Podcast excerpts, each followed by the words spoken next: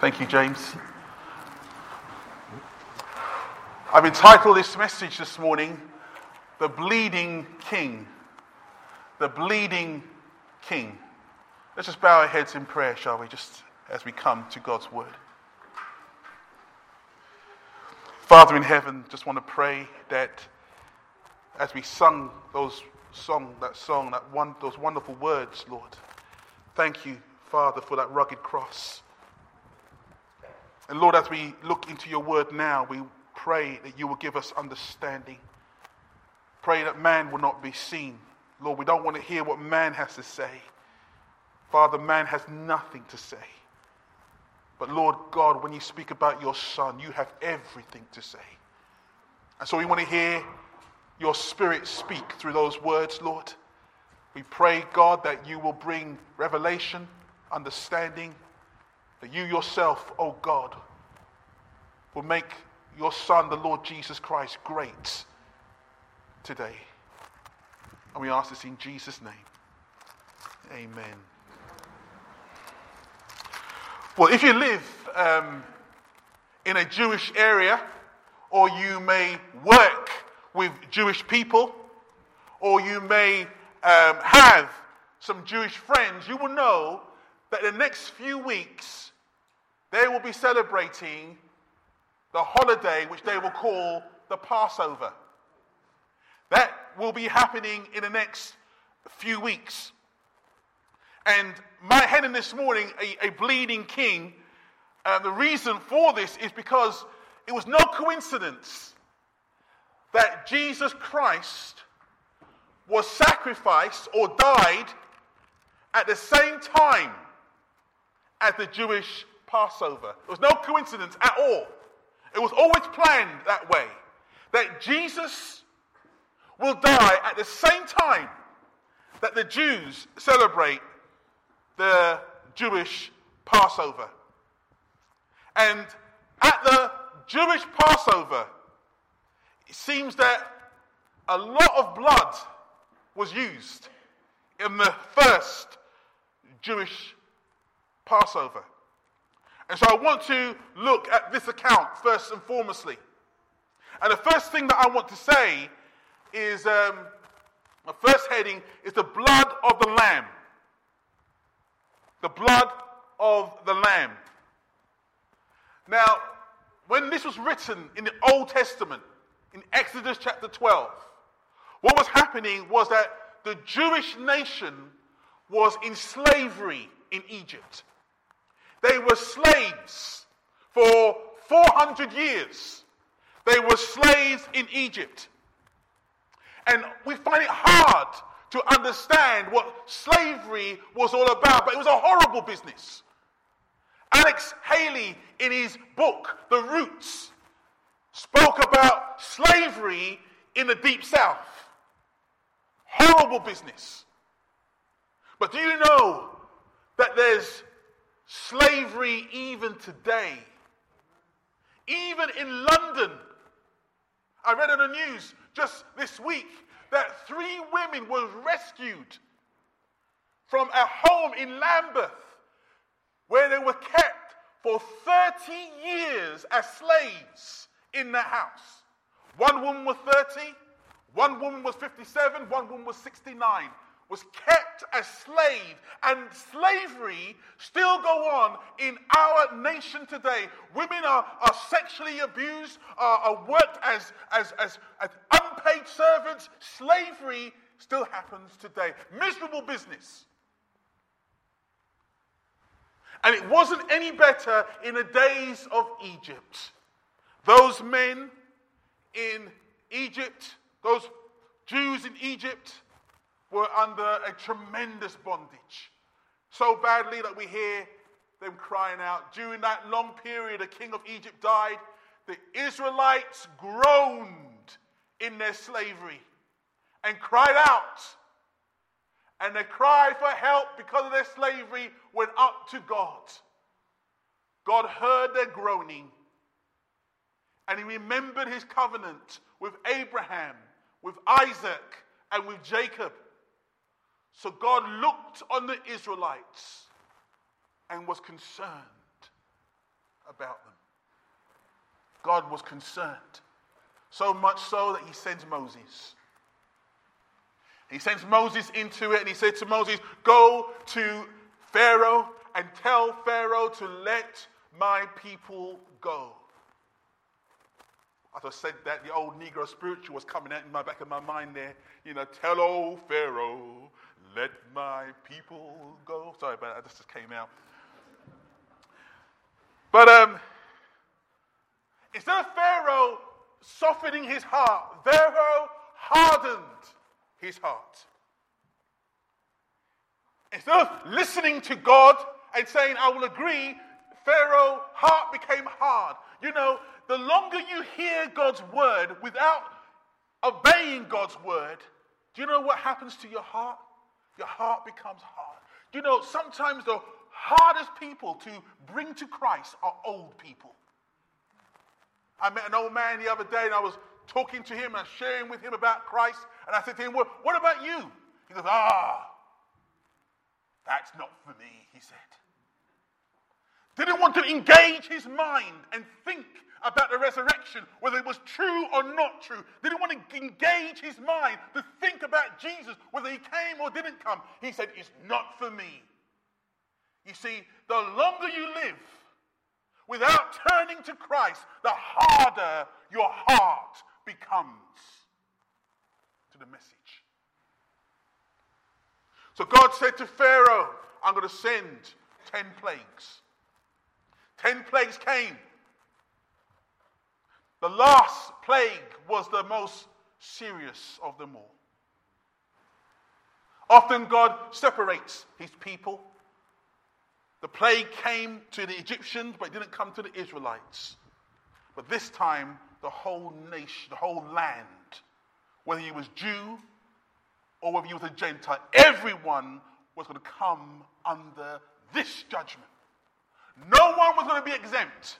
Every single person, whether you're an Egyptian or whether you're a Jew, will come under this judgment of God. So what happens? Well, God himself said, I'm going to bring judgment myself. I'm going to come.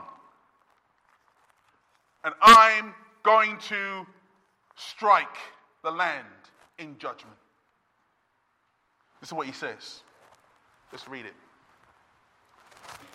So Moses said, this is what the Lord says. About midnight, I will go throughout Egypt.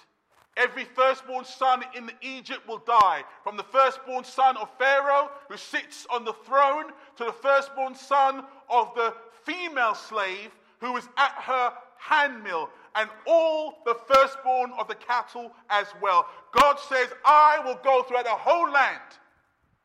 No other person but myself. And in judgment, I will come down, he says, on the whole land of Egypt. And I, says the Lord, will strike the firstborn throughout the whole land.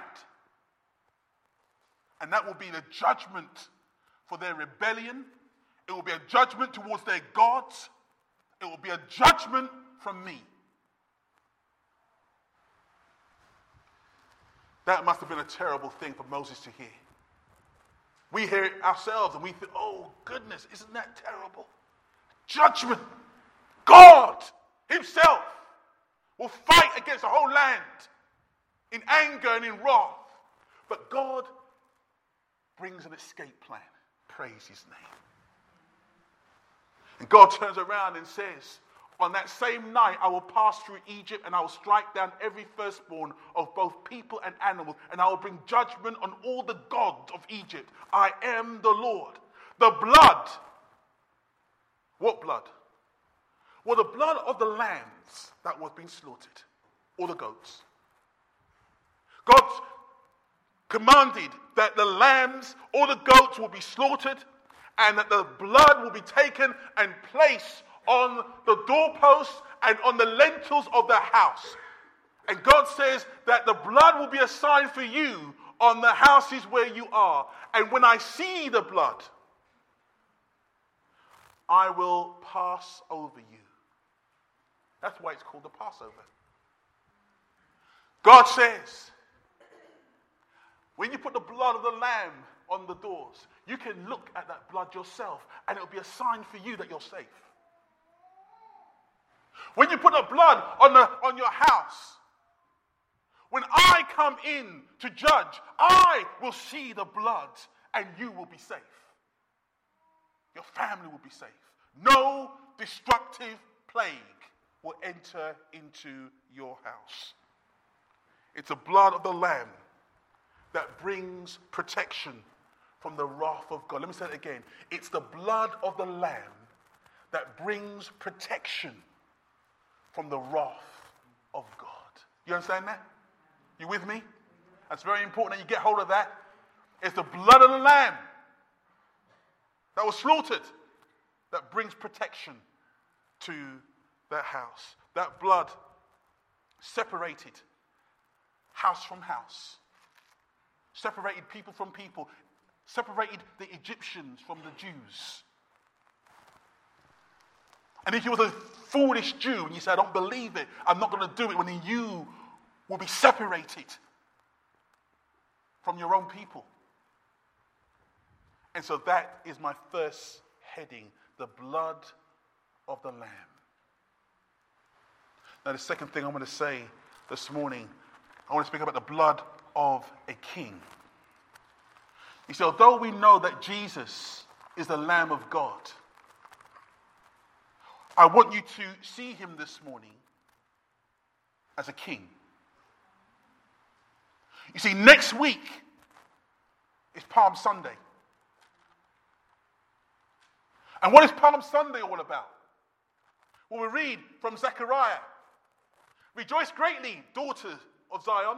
Shout, daughters of Jerusalem. See, your king comes to you righteous and victorious, lowly and riding on a donkey, on the colt, the foal of a donkey. Jesus is king. How does he come into Jerusalem? He comes into Jerusalem on a donkey. Everyone came out and waved palm branches and say, uh, praise be to God, hail the Son of David. And they worshipped him. But he came in on a donkey, but he came in as king. That's who he was. In fact, when you go through the whole of his trial, you go through the whole of his crucifixion, his kingship comes up again and again. Pilate turned around and says to him, are you a king? Jesus answered, my kingdom is not of this world. If it were, my servants will fight to prevent my arrest by the Jewish leaders. But now my kingdom is from another place. You are a king then, said Pilate. Jesus answered, you say that, I am a king. In fact, the reason I was born and came into this world is to testify to the truth. Everyone on the side of truth listens to me. Jesus, even in front of Pilate, was saying to him, I am a king. When he died, what did Pilate write above his head? What, did, what was the inscription? In three languages. Pilate had a notice prepared and fastened to the cross. It read, Jesus of Nazareth, King of the Jews. I want to tell you this morning, Jesus was king and still is king. He is the King of glory. He is the King of righteousness. He is the King of heaven. He is the King of eternity. He always was a king, and he always will be a king. In fact, Daniel, when Daniel spoke about him, cried out and said, his kingdom is an eternal kingdom. From generation to generation, his kingdom will know no end. Even in creation, it was him who spoke into darkness and said, let there be light. He is the King of creation. But now we see this king Well, how do we see this king? Well, we see this king. In John nineteen, then Pilate took Jesus and had him flogged. The soldiers twisted together a crown of thorns and put it on his head. They clothed him in a purple robe and went up to him again and again, saying, "Hail, King of the Jews!" And they struck him in the face. There must have been a lot of blood around the crucifixion of Jesus. There must have been blood oozing from the back where he was whipped. Blood pouring down his face when he'd been punched and slapped, and a crown of thorns pierced his brow. There must have been blood pouring from his hands when they put nails in it. There must have been blood pouring from his feet. In fact, we read in John's gospel, when they came to Jesus and found that he was already dead, they did not break his leg. Instead, one of the soldiers pierced Jesus' side with a spear, bringing a sudden flow of blood and water. There must have been a lot of blood around Jesus when he died. A lot of blood. Sadly, many can't see Jesus as king. Sadly, many people only see a Jesus broken on the cross some, in some Catholic church somewhere. And they look at that and they say, "Oh, that's a Jesus, he's broken, he's, he's a nobody." They have no respect. Now, I haven't been in the, in the presence of any kings. I haven't been in the presence of a prime minister. I think I've seen my brother Carl Keitel. How was President Obama?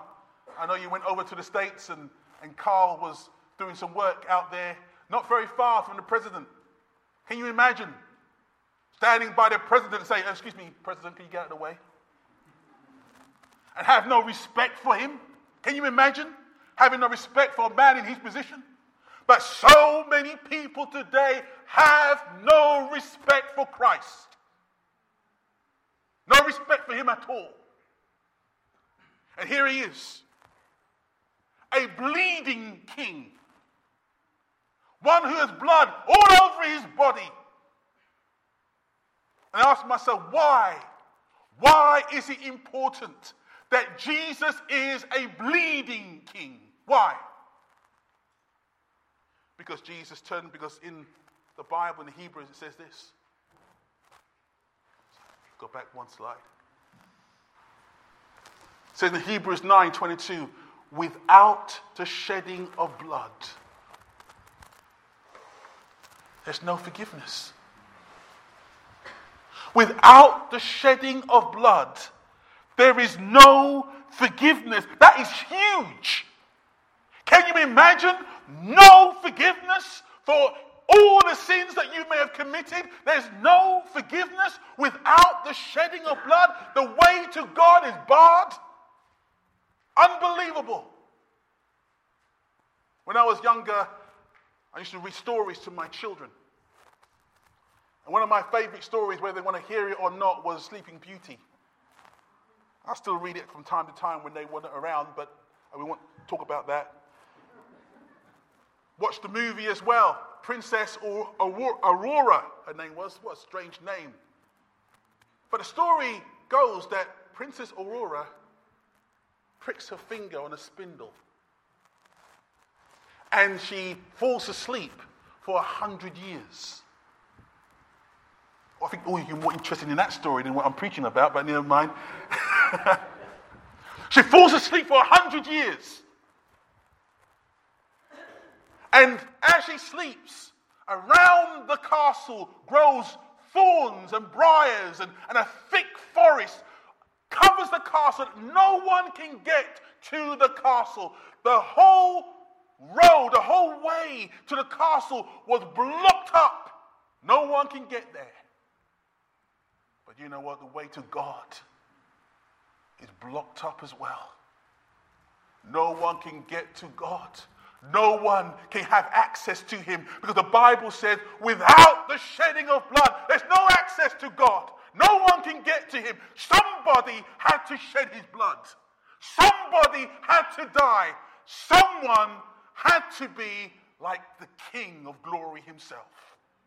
Only him. No one else. That's why there was so much blood around Jesus. Because he himself was the only one qualified to open up a way back to God. No one else was qualified. You and I can never be qualified. He had no sin. He was the only one who was able to open up that way. How can you ignore a man like that? How can you ignore Christ and say he's of no importance? How can you give him no respect? Where he opened up the way by his blood. Well, in closing, my third and final heading, I want to bring two of these headings together. The first and second, I want to bring it together at my third point. The blood on a man. You see, the Bible says that the people of Israel back in Exodus, they had to kill a lamb and they had to place the blood of the lamb on the posts around the door of the house. And the verse that I read to you earlier says, on that same night I will pass through Egypt and strike down every firstborn of both people and animal, and I will bring judgment on all the gods of Egypt. I am the Lord. The blood will be a sign for you on the house where you are, and when I see the blood, I will pass over you. You see, the blood was an important part of the Passover. It had to be on the doors. And that's exactly what took place. When God came through the land, he looked at every single house.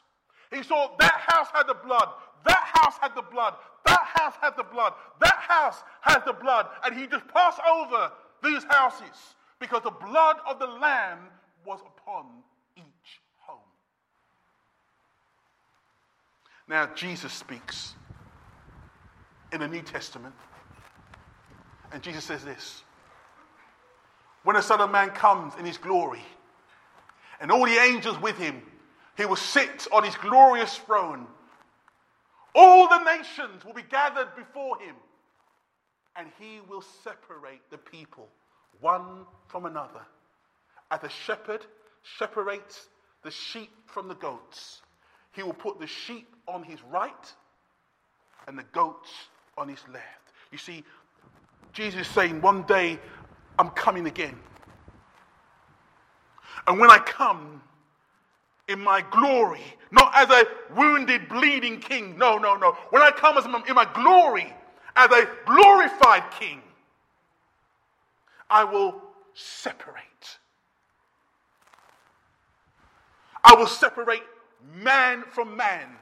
I will separate woman from woman. I will separate. Well, I ask myself, well, how will he separate? What will he look for? How can he tell who belongs to him? How can he tell who does not belong to him? How? I'll tell you how. He will tell by the blood on the soul of a man. He will tell from the blood, his own blood, on the soul of a woman. That will be the distinguishing mark. That will separate a man from a man and a woman from a woman, is whether they have the blood of Jesus on their very soul. Those who have said, "Cleanse me, O God, cleanse me. Wash me, O God, that I might be clean." Those who say, "Cleanse me by the blood of Christ." Those are the ones who Jesus will be looking at and said, "I'm separating you. As a shepherd separates the sheep from the goats. There was a man called William Cowper. He wrote this glorious hymn. There is a fountain filled with blood, drawn from Emmanuel's veins, and sinners plunged beneath that flood lose all their guilty stains. Lose all their guilty stains. Lose all their guilty stains. And sinners plunge beneath that flood. Lose all their guilty stains. Hallelujah. Again, the second verse says this. The dying thief rejoiced to see that fountain in his day. And there may I, though vile as he, wash all my sins away. Wash all my sins away. Wash all my sins away. And there may I, though vile as he, wash all my sins away. Praise be to God. That's it. When Christ sees the blood on you, his blood, when he sees that you have turned to him and said, oh God, there's nothing of myself, but cleanse me from my sin. Your blood can do the cleansing. And he will pass over you. No destructive plague will come upon you. No judgment will find you. In fact, John says, and the blood of Jesus, his son, purifies us or cleanses us from all sin. He will separate you. And he will put you to one side and say, that belongs to me. Why? Because Jesus Christ is no longer a bleeding king. No, he is a glorified king. He's a king of righteousness. He's a king of heaven. He's a king of eternity. And one day, you and I will share in his kingdom. Praise be to God. We will share in his kingdom. How will we share? What we will know that we will, what can we look for to, to confirm and to, to assure me that I will share in his kingdom? I tell you what it is. It's whether I have the blood of Christ upon me today. That is the confidence that I can have. If you want that confidence, my friend, be sure that the blood of Christ is upon you. Not by might, not by power, but by my spirit, says the Lord. And it's the Lord's spirit that will draw you to that place where your eyes will be open, your mind will be clear, and you will know and see your vileness, see your wickedness, see your sin, and say, oh God, thank you for Christ. Thank you for his blood. Wash me, cleanse me, that I might be called a child of the living God. Let's pray.